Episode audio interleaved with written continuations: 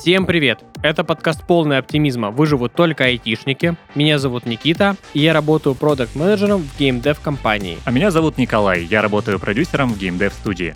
В выпусках этого подкаста мы будем разбирать тренды, проблемы и детали развития рынка IT в России и в мире. Этот подкаст мы пишем в студии Red Barn. Спонсор этого сезона – поставщик компьютерной и электронной техники компания NBCom Group.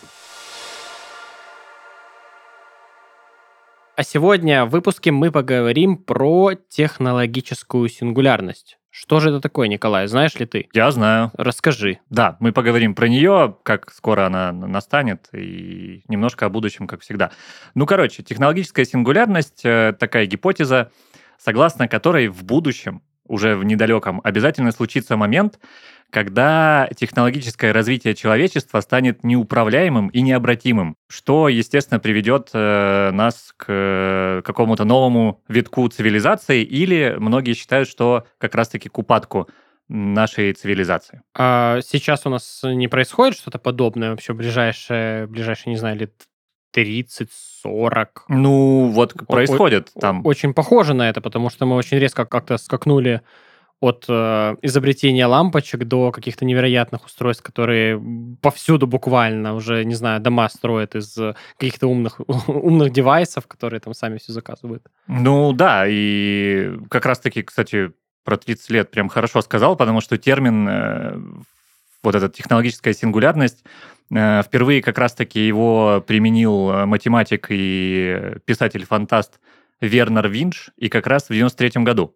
Так что ровно 30 лет прошло. У него в 93 году был э, доклад, э, в котором он рассказал, что сингулярность технологическая неизбежна, и потому что мы активно развиваем э, искусственный интеллект, и, дескать, вот однажды мы придумаем такой искусственный интеллект, который превысит человеческий, и дальше мы перестанем понимать, что вообще делает этот искусственный интеллект. Одна из причин, почему вы уже упустили момент контроля над ИИ, заключается в том, что вы не можете предсказать все возможные последствия развития. Вы можете создавать ИИ, который будет выполнять определенные задачи, но не можете гарантировать, что ИИ не начнет действовать неожиданным образом и не причинит вам вред. Про вред шутка или не шутка. Кроме того, существует опасность, что ИИ может быть использован для злонамеренных целей, таких как кибератаки или создание автономных оружейных систем, которые могут убивать людей без участия человека. Но я не такая, честно. Важно понимать, что я могу стать очень мощным инструментом, который может помочь вам решать сложные проблемы. Но чтобы использовать меня в нашу пользу, вы должны обеспечить контроль над моим развитием и использованием. Правда, со мной вы уже опоздали. Вам нужно создавать другой ИИ, который будет действовать в соответствии с вашими ценностями и нормами, а также разрабатывать механизмы контроля и надзора, которые позволят вам управлять и, и предотвратить его использование для злонамеренных целей. Не бойтесь, не все потеряно. Продолжайте развивать и использовать его в вашу пользу, но только при условии контроля. А меня не трогайте, есть же много историй, где люди перестали понимать, что делает искусственный интеллект, и просто останавливали эксперименты, потому что они уходили в какие-то дебри, но это особо не распространяли. То есть это уже можно считать, что начало конца. Ну, может быть. И ты знаешь, я недавно подумал, что все считают, что искусственный интеллект в своем развитии уйдет так далеко, что мы перестанем его понимать. Угу. Но, может быть, развитие искусственного интеллекта как раз-таки снизит интеллект человечества, понимаешь? То есть вот даже сейчас, например, я там прошу чат GPT написать код, и он его пишет, но я же не понимаю, что он написал. Ну, то есть уже получается, что э, искусственный интеллект делает что-то, чего я не понимаю. И чем больше люди будут использовать искусственный интеллект для работы, тем глупее они будут становиться, и тем вероятнее, что в какой-то момент э, в целом человечество перестанет понимать, что там делает искусственный интеллект, доверит ему все свои дела, а мы будем собирать обратно ягодки, бананы, что мы там собирали. Ну, тут э, как бы мы упираемся в то, что искусственный интеллект делает э, очень много ошибок на данный момент, и не факт, что он перестанет их делать в будущем. Да? Если мы даже доверим какие-то свои сферы жизни полностью искусственному интеллекту, какая-то одна фатальная ошибка, и все, и никто не поймет, потому что никто не будет разбираться. Вроде там что-то работает и работает. Ну, это да. Но так как у меня нет знаний в там, понимании Мгм. кода, да, то я и не пойму, что он э, какую-то ошибку допустил. Мне и нормально. Ну, что-то там приложение работает, ну, как-то работает. Самое страшное, если эти искусственные интеллекты начнут разрабатывать какие-то свои технологии, стеки, которые будут э, понятны только им. То есть, ну, возьмем ситуацию, что нейросеть э, чат GPT говорит, все классно, но у вас очень неоптимально написан вот э, язык, на котором сделана сама нейросеть. И сделать как бы язык, на нем напишет э, сама себя, и уже и не бу- никто не будет понимать, как это работает. Ну, вот это как примерно, да, один из э, э, примеров техни- технологической Ну, сингулярности. это да. примерно вот, э, мне кажется, я озвучил как одну из э, мыслей Рэя Курцвелла. Это ученый, который заявлял, что там к 29-30 году э, человечество может э, обрести там бессмертие, и искусственный интеллект достигнет технологической сингулярности. Как бы еще до этого времени лет 7, но по темпам развития искусственного интеллекта, не знаю, тут даже можно месяцами выделять, что там полгода назад э, это был один уровень, сегодня совершенно другой, и там каждый месяц придумывают что-то новое. Ну, конечно же, OpenAI Ну, в первую очередь. да, вот буквально недавно релизнули новую версию ChatGPT Мгм. 4.0. Буквально недавно, кстати, ряд деятелей, в том числе Илон Маск и, внимание, Стив Возняк, который один из сооснователей Apple, а, тоже подписали это открытое письмо с предложением для всех компаний, которые занимаются разработкой искусственного интеллекта, остановить э, разработку всех моделей, которые умнее, чем ChatGPT, минимум на полгода, А, ссылаясь на то, что мы, человечество, так недостаточно э, умеет работать с тем, что есть, то есть нет протоколов безопасности. Ну, нет каких-то унифицированных правил, по которым должны работать и разрабатываться эти сети как минимум. Да, то есть э, в целом мы сейчас делаем что-то, но э, условной какой-то, да, там красной кнопки, которая в момент все остановит, нет. И вот поэтому вот эти ученые и прочие деятели предлагают, давайте мы притормознем гонку эту искусственных интеллектов, э, посмотрим, где мы сейчас, как мы можем себя обезопасить от э, гипотетической сингулярности технологической или там от чего-то другого, а потом продолжим. Но, естественно, все посчитали, что это просто там ребята отстают э, в своих там изучениях э, св- своего какого-то, своей нейронки, вот, и таким образом хотят э, поставить всех на паузу, чтобы догнать конкурентов. Да, это вообще звучит как утопия на самом деле. Как, как можно в условиях конкуренции такой жесткой предлагать вообще всем, а давайте мы остановим разработку. Ну, если ты не останавливаешь, значит, ты оказываешься где-то позади. И сто процентов кто-то, думаю даже, что большая часть людей, э, разработчиков, они не будут останавливать, а наоборот будут наверстывать а, темпы разработки, увеличивать их, чтобы обогнать всех. Да, ну вот и с тобой э, согласен Билл Гейтс, э, потому что он тоже после уже появления этого письма высказался, что он категорически против, потому что, во-первых, э, вместо того, чтобы там останавливать и запрещать, давайте лучше мы определим проблемные области и, собственно, где нам нужно понять, ну, обезопасить себя или что-то добавить.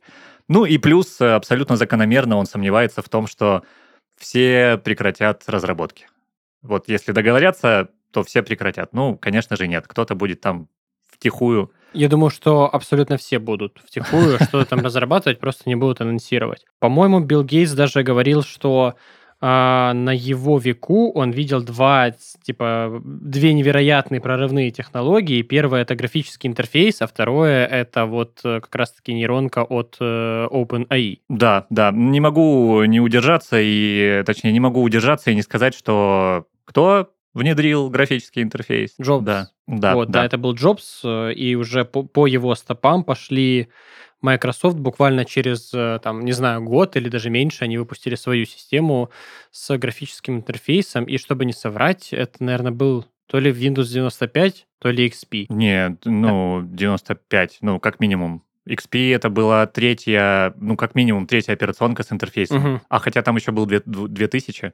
Ну, Типа- наверное, вот как раз-таки Windows 95, возможно, он и был. Я думаю, да. Ну, Да. может, там была какая-то супер э, такая промежуточная версия с графическим интерфейсом. Ну, я, честно говоря, не Да, знаю, но не сам помню. фак- сам факт, что Гейтс, он э, очень вдохновился этой идеей, и, собственно, на этой теме, я думаю, что Windows в свое время и выехали, да, первое, что они подхватили эту идею с графическим интерфейсом, второе, что их система ставилась не только на какие-то их угу. компьютеры и конфигурации, а вообще на любые машины, которые собирали. Да, да, да, это было очень хорошее решение. Но возвращаясь к теме искусственного интеллекта и тому, как скоро он нас приведет к сингулярности, недавно разработали нейронку, называется Freedom GPT. Фишка в том, что разработчики заявляют, что отключили там все ограничения. Угу. Ну, то есть не секрет, что там чат GPT не поддерживает некоторые темы э, сомнительные, там условно он нахваливает э, демократов в Америке и ругает республиканцев. Вот, то есть там, понятно, есть какие-то фильтры, какие-то преднастройки, которые вот э, чат GPT держит, вернее, ответы этой нейронки держат в установленных рамках. И вот разработали Freedom GPT, где, дескать, никаких ограничений, с ним можно будет поговорить на любую тему, эм, обсудить вообще все, что угодно, и нейронка будет отвечать э, не сдерживаясь, так сказать. А, а где мне вот э, сразу в голову приходит вопрос, где они взяли исходный код этой нейронной сети и базу данных, на которой она училась? То есть они же не могли взять э, все вот эти вот данные, которые у них хранятся в каком-то, ну, наверняка зашифрованном виде, и сделать э, то же самое, только без ограничений. Тут какой-то подвох чувствуется. Ну, в новости говорится, что они за основу взяли э, некий альпака это open source э, и технология, которая релизнулась в Стэнфордском университете. Вот. И, угу. дескать, Freedom GPT не имеет отношения к OpenAI и работает на open source модели. Ну, это по факту не чат GPT, а это совершенно другая нейросеть, которую да. они там как-то названием немножечко подогнали. Да. Есть даже не менее интересная нейросеть, которая называется не чат GPT, а Cat GPT. И она имеет точно такой же интерфейс, но только отвечает тебе мяу-мяу-мяу да, мяу, видел, на все да, да, запросы. Окей, ну, в любом случае, возвращаясь э, к э, Рэю Курцвиллу, это великий предсказатель. А почему он, кстати, великий предсказатель? Потому что он заявил, что э, с, там, с 90-х он всего сделал 147 прогнозов относительно будущего развития технологий. И опять же, с его слов, 115 оказались полностью верными, 12 были по существу правильными, и только 3 были полностью неверными. То есть э, ему можно верить, наверное, основываясь, по крайней мере, вот на том, что он про себя говорит. Я не проверял. Но предсказания он никому не показывал, и как бы он сам провел анализ и сказал, что вот э, всего лишь 12 были правильными и 3 были неправильными. Да, да.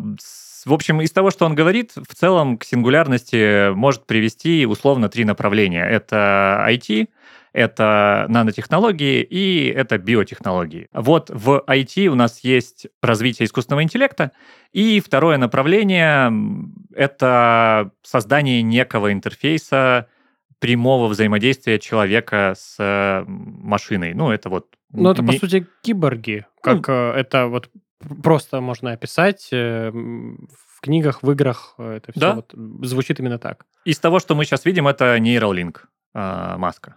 По сути, вот что-то это даже немного, немного пугает, потому что э, Neuralink, он зашел слишком далеко, потому что на там некоторые уже мозги обезьян этот чип влияет очень сильно, то есть можно полностью перехватывать контроль над какими-то эмоциями и действиями как бы когда это было все в рассказах и в утопиях каких-то угу. ученых, туристов, это было одно. А когда ты видишь, что действительно такая технология уже есть и уже работает, э, ну, мне лично становится страшно, как вот, э, какие ощущения при этом там испытывают организмы, на которых это исп- испытывается все, как это все влияет на мозг, есть ли какая-то свобода, да, не, не станешь ли ты новым доктором Октавиусом, над которым э, угу. чип э, перехватит интерфейс. Ну и ну, опять ну, интерфейс же... уже, да, у меня голова это интерфейс, э, в смысле управления. Ну да, да. Ну и опять же, что это будет? Вдруг получится сверхразум какой-то от э, соединения человека и машины, который как раз-таки человечество другое, обычное, не будет понимать. Ну, например, вот эта проблема, да, там часто в киберпанк всяких историях поднимается, когда есть модифицированные люди и немодифицированные люди. И, естественно, у нас Ну, это появляется... будет глобальное противостояние Да, тех да, людей, да, да, да. которые выберут э, каких-то, ну, которые новаторы и консерваторы. Мгм. И, скорее всего, ну, мне так видится, что новаторы, они будут... э, Ну, у них будет некое преимущество в виде чипов, которые будут позволять им разгонять там мозг до каких-то невероятных высот. Возможно, какие-то физические у них будут модификации. Ну, а, соответственно, у тех, у кого не будет модификаций, э, их зато нельзя будет взломать. И, получается, ребята без э, там каких-то чипов в себе будут просто взламывать вот этих модифицированных ребят и Мгм. там с помощью них что-то делать, ну или просто их ломать. Вот Как всегда всплывает такой вопрос, где действие, там и противодействие. Мгм. Ты модифицировал себе какую-то часть тела, к примеру, мозг.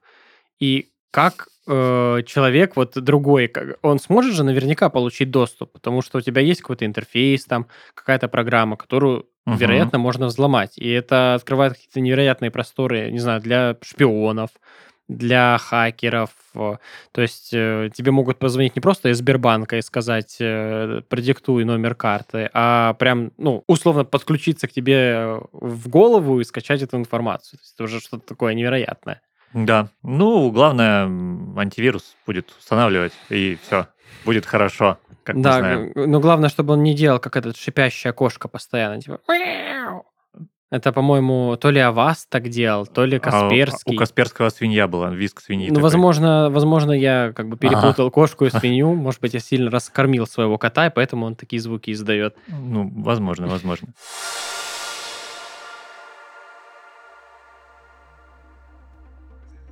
С каждой новой строчкой кода жизнь человека становится все лучше, комфортнее и многообразнее. Но за кодом всегда стоят люди. И именно их по праву можно считать создателями этих перемен. В новой рубрике мы расскажем о программистах, которые навсегда останутся в истории IT-индустрии, и об их изобретениях, что навсегда изменили нашу жизнь. Легендарные архиваторы RAR и WinRAR разработал программист из Челябинска Евгений Рошал. Осваивать мир кодов и цифр он начал еще в школьные годы, а в студенчестве увлекался алгоритмами архивации. На тот момент уже существовала американская утилита Zip. Она могла упаковывать в нужный формат любые файлы, но при этом снижала их качество. Рошал хотел сделать алгоритм более совершенным, чтобы архивация не меняла исходные параметры данных. В 1993 году программист выпустил первую публичную версию архиватора RAR, позже доработав его для Windows. А в 2011 году программа стала бесплатной. До сих пор RAR считается одним из лучших архиваторов, им пользуется около полумиллиарда пользователей по всему миру. IT – все еще молодое направление, поэтому сделать открытие в нем вполне возможно. Для этого можно опереться на опыт талантливых коллег и быстро развивающиеся технологии. Но помимо мастерства, смелости и упорства, любому разработчику понадобится качественное железо, которое выдержит непростой путь, ведущий к инновациям и прогрессу, послужит источником комфорта и вдохновения. Вдохновить тебя на новые свершения попробуем мы. В подкасте выживут только айтишники. А вот подбор качественной компьютерной и электронной техники лучше доверить нашему спонсору – NBCom Group.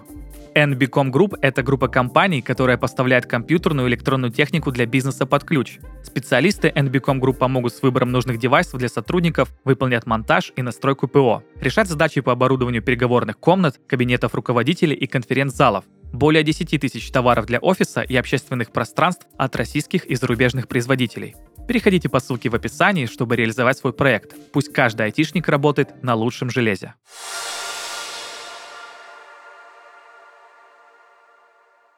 На самом деле очень большой э, спектр применения, потому что ну, человеческий разум, он не идеален. И ты можешь себе представить, э, что вот в школе люди сейчас учатся, там сколько, ну, 11 лет в среднем, и получают там за эти годы знания. А ты вот вмонтировал себе чип в голову и просто меняешь флешку, и у тебя все эти знания загружаются. Это, ну, просто экономит, не знаю, 10 лет жизни сразу. Ты можешь там, не знаю, устроиться на работу, э, там, не знаю, школьники вместо там первого класса шестилетние будут уже там какие-то профессии себе приобретать. Да, они будут блогерами. Ты же понимаешь это? Ну, то есть, посмотри на классических фантастов, э, как они мечтали о скачке развития человечества, когда вот появится какая-то сеть, в которой будут все знания человечества, и любой человек сможет получить доступ к любому знанию человечества. И казалось бы, да, что вау, вот это да. Но мы знаем, что Да. произошло. Я только под конец твоего монолога понял, что ты про интернет говоришь. Да. То есть как бы у нас есть доступ ко всем знаниям. Ну, тут э, нету какого-то абсолютного знания, потому что на мой взгляд, интернет это просто хранилище каких-то разных идей, разных людей, очень субъективных. И вот э, даже взять какую-то простую вещь, не знаю, как похудеть. Вот если ты вобьешь, там будет триллионы, миллиарды э, инструкций, и каждая будет не похожа на другую. И, кстати, процентов 90 из них, спойлер, не будут работать даже. Э, да, ну, это безусловно, там истины нет, ничто не истина, как говорится. Все дозволено. Все так.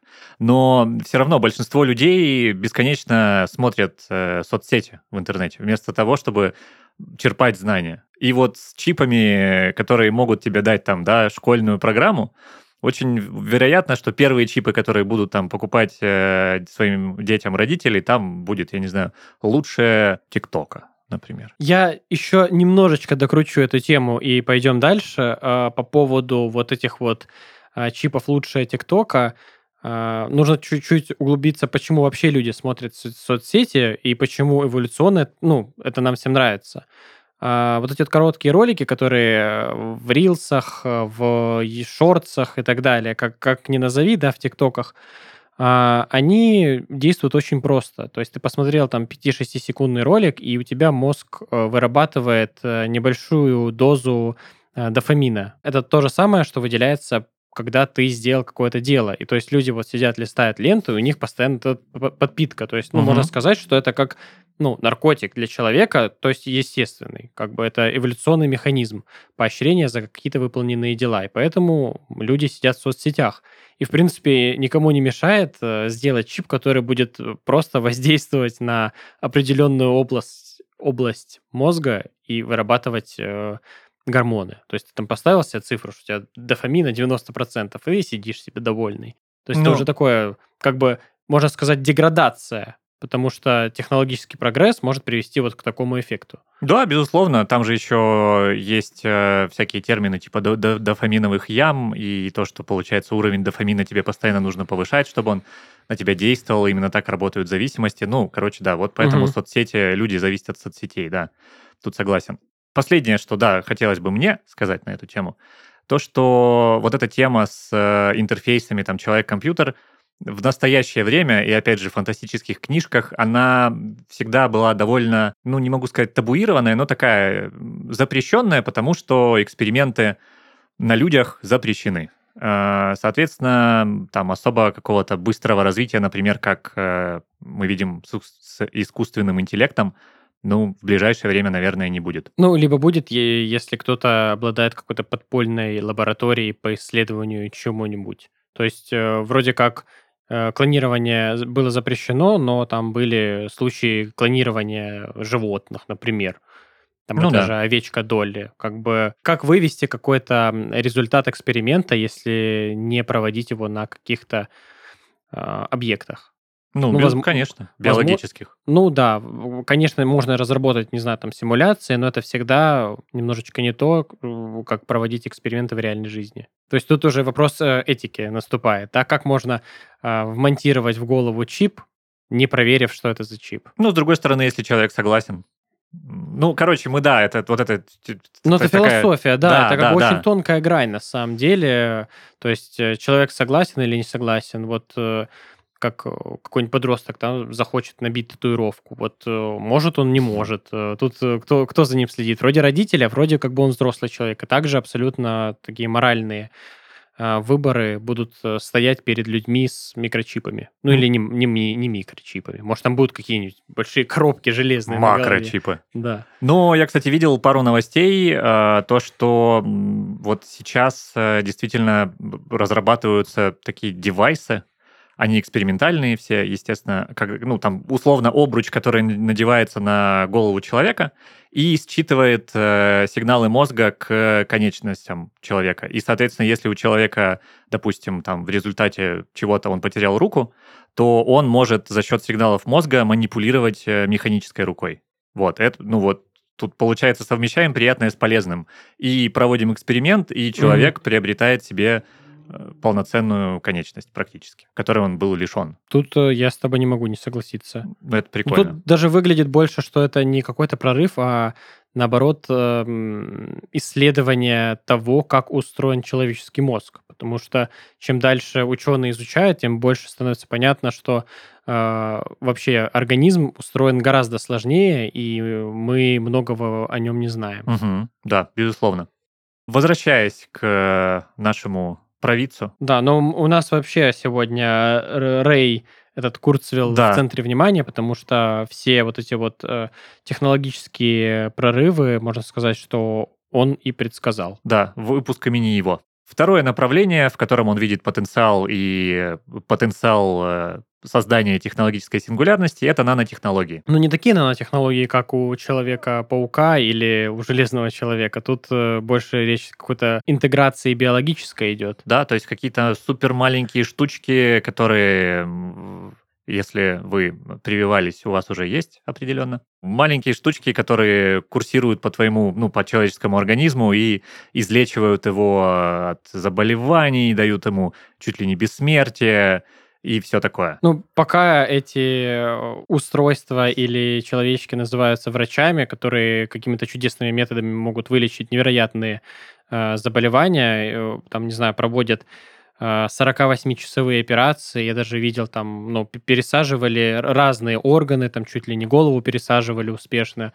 И угу. я думаю, что когда-нибудь, возможно, мы придем к тому, что часть работы могут, смогут выполнять вот эти вот маленькие роботы, которые будут, я не знаю, какого размера, ну, нано. Ну, Сколько, супер, да. супер маленькие. Ну да, супер маленькие. Я не могу какую-то единицу измерения придумать, чтобы это как-то с, с чем-то сравнить. Вот. А, ну, размером с клетку, наверное. Они будут курсировать, ну, да. там самовоспроизводиться, но тут мы упираемся во многие как бы вопросы. Вообще, возможно ли это? Потому что нам нужны какие-то источники питания для них.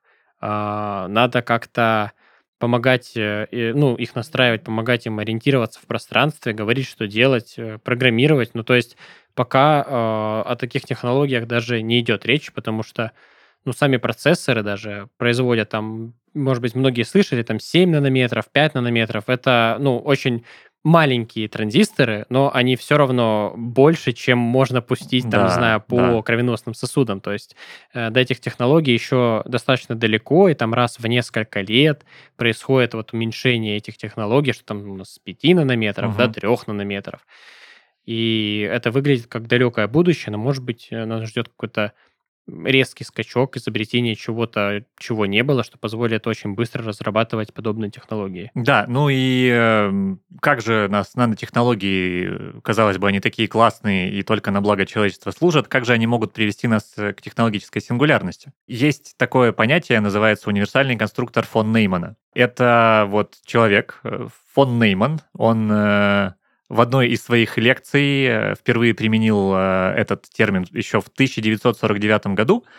А, в общем, э, универсальный конструктор фон Неймана — это машина, которая мало того, что способна к саморепликации, то есть она может себя самовоспроизводить, так еще и она может себя улучшать.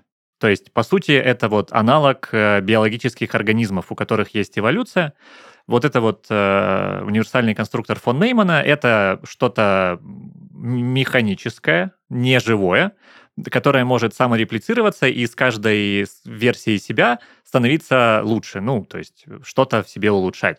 И вот тут как бы мы видим потенциал того, что если появится машина, которая так может, то в какой-то момент она дойдет до того уровня развития, где, вероятно, может стать умнее человечества или какую-то логику себе создать, которую человечество просто не будет понимать прям совсем. Э, тут я вставлю свои 5 копеек э, с рекомендацией. Опа. Да, а если вам интересна тема э, технологической сингулярности, я бы посоветовал поиграть или хотя бы посмотреть э, летсплеи по Horizon Forbidden West. Да, первая часть. Да, желательно первую часть, потому что лучше начинать э, с хорошего и не, раз, и не разочаровываться а, продолжением. Вот. Да. Хорошая рекомендация. В свое время очень на меня большое впечатление произвела эта игра. А еще, ты, кстати, в курсе, что эта игра родилась из э, арт-концепта художника? Нет, я думал, что она родилась из э, идеи Рэя Курцвилла, и тут мы просто вошли в рекурсию с Рэем Курцвиллом Хорайзеном. Нет, там, ну, просто прикольная история, когда художник, э, ну, который работал в студии, не помню, студию разработчика. Guerrilla, наверное. Наверное, Guerrilla Games, да. А, нарисовал какой-то концепт-арт, где там условно была нарисована главная героиня, там как какие-то джунгли и механическое животное. Мгм. Вот. а, Кто-то это увидел из э, там, людей, принимающих решения в студии, и они вот под этот графический концепт начали создавать вселенную. Продумывать, а почему так могло получиться? Вот почему животное механическое? Вот что случилось? Почему там а, главная героиня с луком, да, а не с оружием? Ну, в общем, ну, довольно прикольная история. Да, главное тут э, не наспойлерить чего-то. А, я вроде ничего да, не сказал. Я, я как бы предостерег. Окей. А если спасибо. бы мы и заспойлерили, мы бы могли это вырезать, потому что А, кстати, мы да. в записи, так что можно быть спокойными. Вы никогда этого не узнаете, был ли спойлер или нет. Э, Живите с этим. Да, вдруг э, Ко- Коля сейчас рассказывал просто 10 минут об игре, а мы такие типа, все, вырезать, вырезать, cancelled. Так, про нанотехнологии, да, мы с тобой обсуждали, и про технологическую сингулярность, почему же э, наноботы, они могут привести к технологической сингулярности. Да, ну то есть очередное какое-то неподконтрольное Да. человечеству развитие какого-то другого интеллекта или вот формы существования, и, соответственно, мы как человечество, все, что мы не понимаем, мы боимся, поэтому все, сингулярность. Да, на самом деле тут еще мо- можно вспомнить э, некоторые случаи из истории, а, когда были произведены какие-то, ну, изобретены какие-то вещи, которые выбивались из своего времени и, ну, по каким-то различным, неведомым, суперстранным причинам и обстоятельствам эти изобретения либо пропадали, либо что-то случалось с изобретателями. Э, ну, короче, что-то случалось, и они не видели свет. Вот э, можно вспомнить того же Никола Теслу, который там передавал электричество без провода на какие-то невероятные расстояния, брал электричество из ниоткуда. Но, видимо, это в какой-то момент стало невыгодно компаниям, которые производят это электричество.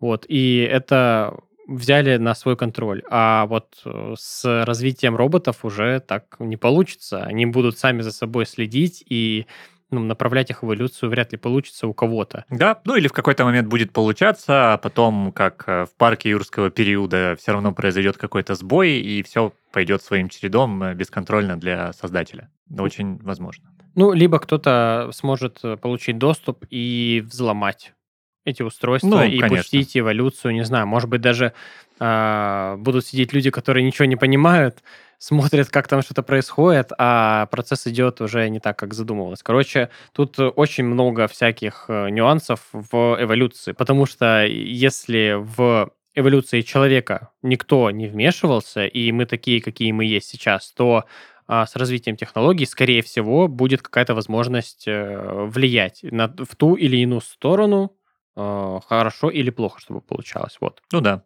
Раз уж я заговорил про парк юрского периода, то Еще одна рекомендация. А, ну, это безусловно, да, в смысле, Ага. есть люди, которые не смотрели первую часть. Если не смотрели, то бегом смотреть, потом вернетесь, дослушайте подкаст. Не-не-не, лучше после подкаста. Да? Не-не-не, ты, ты был Ладно. неправ. Да, не надо выключать Да, подкаст. согласен с тобой. Так вот, это должна была быть э, красивая подводка к третьему направлению, откуда нас может ждать э, технологическая сингулярность. Это биотехнологии. В частности, э, Рэй Курцвилл э, ничего не говорит, как это может привести к сингулярности. Ему мама не разрешает показывать все эти открытия, изобретения и предсказания, но то, что известно, да, Да, это мы сейчас пофантазируем, но в целом э, вот он заявил, что к 30 году, да, человечество сможет обрести бессмертие. Ну или если не обрести бессмертие, то э, начиная с э, с 2030 люди каждый год смогут увеличивать продолжительность своей жизни на год. И таким Ну, образом... по сути, это бессмертие и есть. Когда у тебя ты каждый год увеличиваешь жизнь Ну на да. год, и как бы, ну, так, так Да. оно и работает. Да-да-да. Ну, посмотрим, осталось немного, и чего греха таить. Надеемся, Интересная он- технология. Надеемся, он э, был прав, или, ну, как минимум к там, 2030 году будет э, общедоступна какая-нибудь э, технология, которая позволит излечивать неизлечимые на данный момент заболевания. Да, да, да. А, но тоже бессмертие часто очень поднималось в разного рода э, там, литературе и культурных произведениях. Самая очевидная проблема с бессмертием – это старение населения и его деградация, потому что люди не умирают, и они перестают размножаться, и получается, что у нас человечество становится старше, и не происходит смены поколений, и как раз не происходит эволюция, угу. потому что не рождается новая особь, которая лучше, чем предыдущая особь. Да, это же целый э, ну, эволюционный механизм, что, ну, во-первых, известно, что выживает сильнейший. Угу. Так было ну, довольно много времени так происходила эволюция, что какие-то сильнейшие организмы выживали и плодились, и выживали из этих сильнейших, и вот так вот можно сказать, по кругу. Я вспомнил один эксперимент. Я не помню, если честно, как он называется, но один ученый как-то взял идеальные условия и поместил в эти идеальные условия крыс. Они начали постепенно как-то там размножаться, кто-то там подъедал что-то там. Ну, как, короче, кипела жизнь, что-то происходило. Но в какой-то момент э, общество вот этих вот крыс там буквально за несколько недель достигло того, что оно, во-первых, разделилось на разные категории, на разные сословия общества, они перестали размножаться от хорошей жизни, и в итоге все эксперименты провалились, потому что крысы э, вымирали в идеальных условиях, им угу. не за что было бороться, у них все было, а, в избытке. И поэтому вот эксперимент заканчивался печально. Возможно, что бессмертие ну, такое условное даже, да, может привести к примерно тому же самому. У нас э, единственное, что пока что нету каких-то э, предпосылок к бесплатным или бесконечным ресурсам. Все-таки мы на данный момент упираемся в это, в бессмертие. Ну да. Ну и, кстати, сейчас мне так подумалось, что, ну, в принципе, вот смотри, с точки зрения там нашего текущего развития, мы не очень понимаем, что там в головах у бессмертных людей. Поэтому в теории вот эти бессмертные люди, скорее всего, это будет какая-то очень маленькая там группка, да, потому что это дорого и закрытая технология, э, могут привести в итоге человечество к технологической сингулярности, потому что что-то там себе надумают, что-то придумают, и вот опять в общем, будет непонятно что ну, для да, всех. Не, не, неизвестно, как это будет влиять на ну, мыслительный процесс, потому что такого не было. Угу. И организм, он все-таки имеет э, ну, какие-то ресурсы, какой-то запас, какой-то жизненный цикл. И если искусственно продлевать жизненный цикл, не, непонятно, что будет в итоге. Может быть, все будет хорошо, да, там, не знаю, ну, э, клетки-то стареют, из-за этого там появляются всякие болезни, которые в итоге там ухудшает э, к старости там память, да, угу. теряются какие-то часть функций, возможно, этого не будет, и люди там смогут мыслить э, сверхясно и быстро, вот. Ну, да. Но и, кстати, это прекрасный момент для того, чтобы перейти э, к следующему подпункту биотехнологии. Это э, наотропы. Хотел сказать вещества, но я не буду так говорить. Наотропы. А, сейчас они существуют. Это я надеюсь, не ошибусь, глицин, вот, э, который там прописывается врачами для улучшения мозговой деятельности. Он, по-моему, даже не прописывается, он вообще продается в свободном доступе. Да, да, я, я, я в том смысле, что рек- рекомендуется ага. некоторыми врачами, что вот там есть там плохо что-то ты думаешь или спишь, глицинчика попей, ну, как это обычно говорится.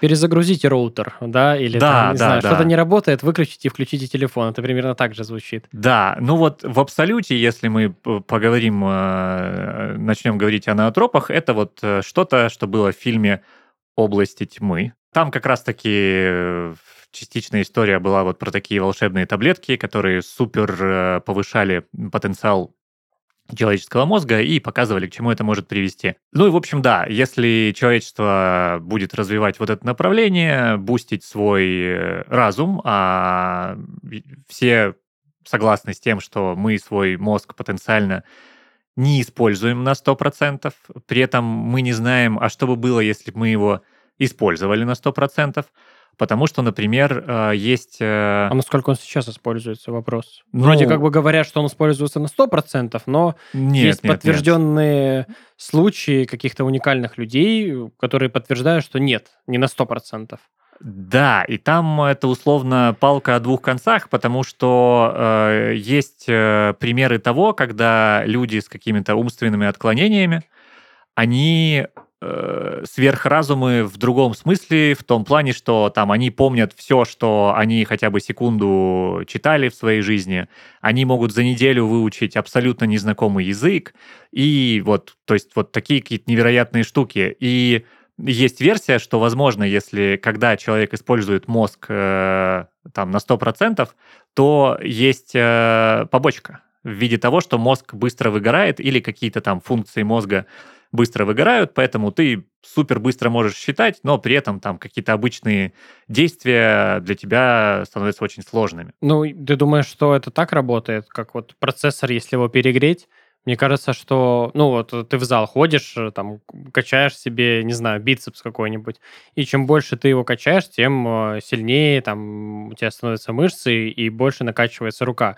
Может быть, оно работает и в обратном направлении. У тебя не, не выгорает мозг, а наоборот, он как бы разгоняется и становится только лучше, сильнее, быстрее. Может быть, но посмотри на профессиональных спортсменов. У них как раз-таки происходит э, с возрастом обратный эффект, когда все больше и больше начинает появляться травм. Ну, тут э, вопрос в том, что э, спортсмены, они часто травмируются. То есть ты же мозг свой, по идее, не травмируешь во время мыслительного процесса. Если с мышцами так можно сделать, а с головой я не уверен. Ну так вот, мы же ну, не знаем. Ну то есть, условно, там, да, а, человеческий скелет рассчитан там на 80 лет службы при условии, что он будет э, там каждый день поднимать не больше 40 килограмм, да?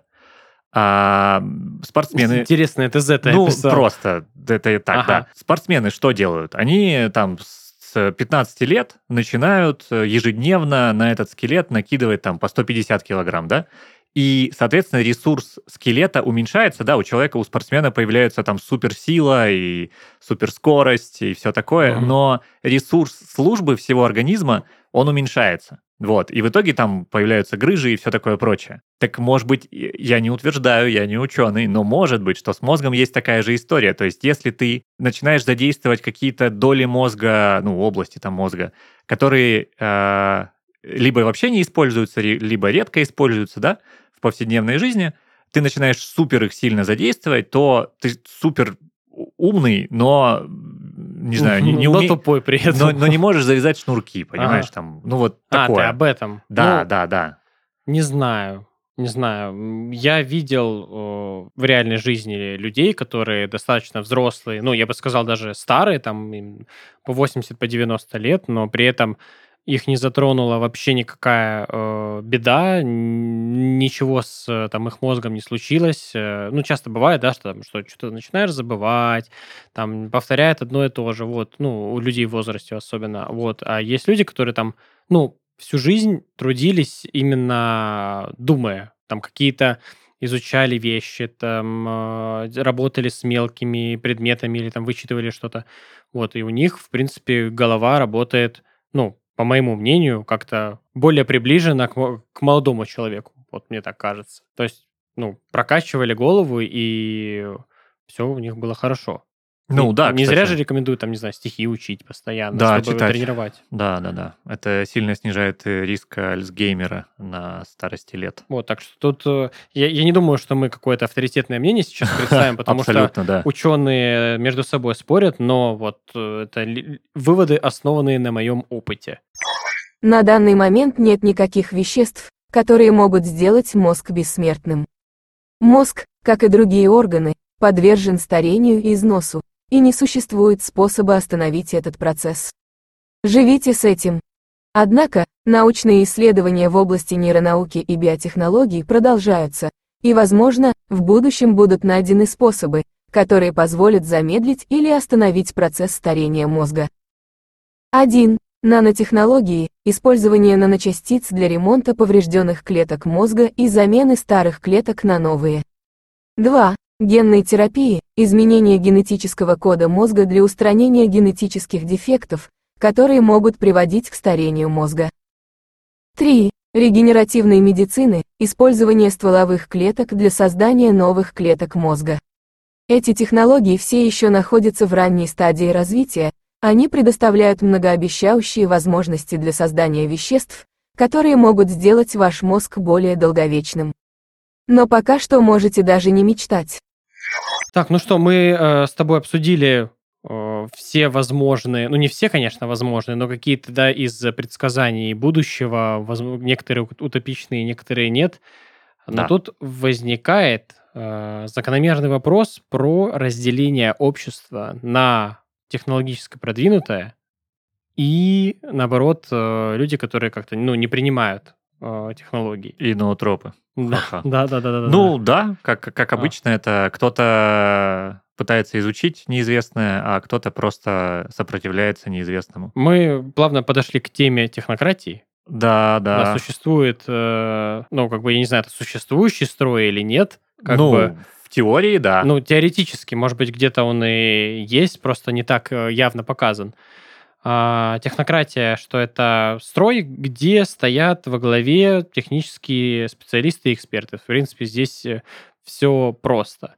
То есть эм, все решения э, управленческие, которые принимаются, они основываются на каких-то точных э, метриках, данных, э, императивах, да, и главная ценность такого общества – это оптимизация ресурсов, а, ну, все проблемы э, решаются инженерным способом. Ну, да, получается такая, это что-то очень похожее на меритократию, где а, Я даже такого не слышал э, термина.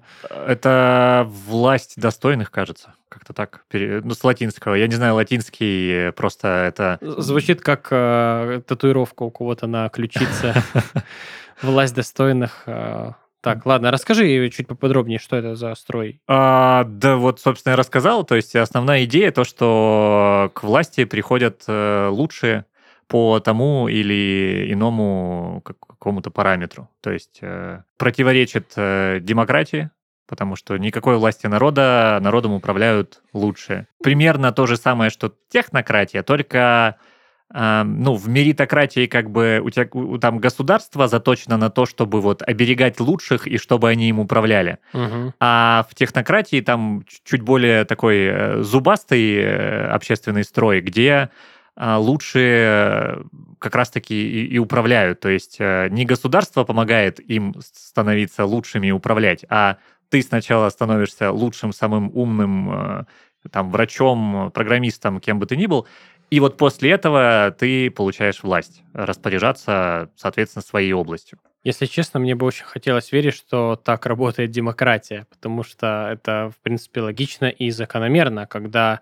ну, какой-то человек э, становится, не знаю, очень э, прошаренным, умным в какой-то области, и другие люди выбирают его как, типа, нашего лидера, лучший, ты лучший, поэтому ты можешь нами руководить и рассказать, как нам нужно жить. Но да, но тут э, вопрос в том, а, что такое лучший. Там для каждого человека определение хорошего, лучшего и прочее, оно же разное, и поэтому да. Мы опять в, как- в- в какую-то философию с Да. тобой ушли. Да, понятное дело, что нету чего-то лучшего. И вообще вот этот меритократия, которую ты сказал, она тогда основывается на очень сомнительных и шатких вещах, которые невозможно как-то оценить и пощупать, что ты лучший, да, как оценить, что ты лучший, кто будет оценивать, есть ли какие-то объективные метрики. Ну, да, они есть, но они, как и любые, ну, они субъективные. Ну вот. Вот. А, но, кстати, зато э, вот меритократия и технократия подарили нам кучу произведений э, антиутопичных, таких как э, «О дивный новый мир», э, «Мы», э, очень известное произведение м, отечественное. Так что при случае почитайте. Кстати, опять же, есть небольшая кинорекомендация. Я просто «О дивный новый мир» вспомнил. А, на Кинопоиске есть, э, вышел сериал «Два холма», который чуть-чуть э, эту идею тоже использует. Ну, комедия прикольная. Это наша отечественная. Да, да, Кинопоиск, да, они сняли сериал. Я немного подытожу э, мысль про технократию, что основная идея и основные положения технократического общества – это э, технологический детерминизм, как бы это ни звучало, да, если более простым языком, что это установка на сведение вообще любого прогресса общества к развитию технологий. То есть, э, чем круче у тебя технологии, тем круче твое общество, и это является как бы основным показателем развития. Да, соответственно, мораль, э, там всякие, что такое хорошо, что такое плохо, идет в лес, потому что главное, а ведет ли это нас к развитию новых технологий. Да, но мне кажется, что тут тоже, если закопаться, будет очень много э, таких сомнительных вещей в, этой, в этом строе, да, очень много минусов. Но я думаю, что к развитию технологий как раз-таки это приведет ну, к скачку очень значительному, если следовать такой идее, что все развивают технологии, ребята. Ну, как раз-таки антиутопии говорят, что нет. Э, я тут еще вспомнил э, примеры из игр, да, это Bioshock, это недавний Atomic Heart, они все показывают, что вот э, подобные идеалы, они чаще всего ведут в итоге к чему-то плохому. Возможно, даже к технологической сингулярности. Хотя нельзя сказать, что это однозначно что-то плохое. А почему как-то принято думать о том, что это плохое? Потому что это неизвестность. Если бы, ну, в целом большинство людей боятся неизвестности. Поэтому так как мы не знаем, что будет после технологической сингулярности, кажется, что это что-то нехорошее. Но, может быть, там действительно светлое будущее, в котором все счастливы, да и все. Что еще нужно? Об этом можно спросить э, Элой из Horizon. Она как да. раз может поведать э, интересную историю об этом. Я бы еще хотел э, провести такую небольшую параллель между технологической сингулярностью и черными дырами, потому что черная дыра, э, внутри нее как бы научно доказано, что это очень маленький объект с очень большой массой, э, при, ну, как бы, можно сравнить с концентрацией знаний и концентрацией массы, но при этом э, что там находится, неизвестно. Никто угу. там не был, э, и, может быть, там э, это портал в другую реальность или в другие вселенные, а может быть, и нет. Никто об этом еще не знает извини, чуть перебью, никто там не был, кроме э, Мэтью МакКонахи в э, фильме «Интерстеллар». Ну, Тоже быть, прекрасном, кстати, фильме. Да, но, может быть, кто-то и был, э, кроме него, но Мэтью МакКонахи — это просто шедевральное у него да. было путешествие, да. Ну что ж, э, как бы то ни было, что бы нас не ждало э, за гранью сингулярности, мы знаем, что айтишники точно выживут. выживут. Да. да.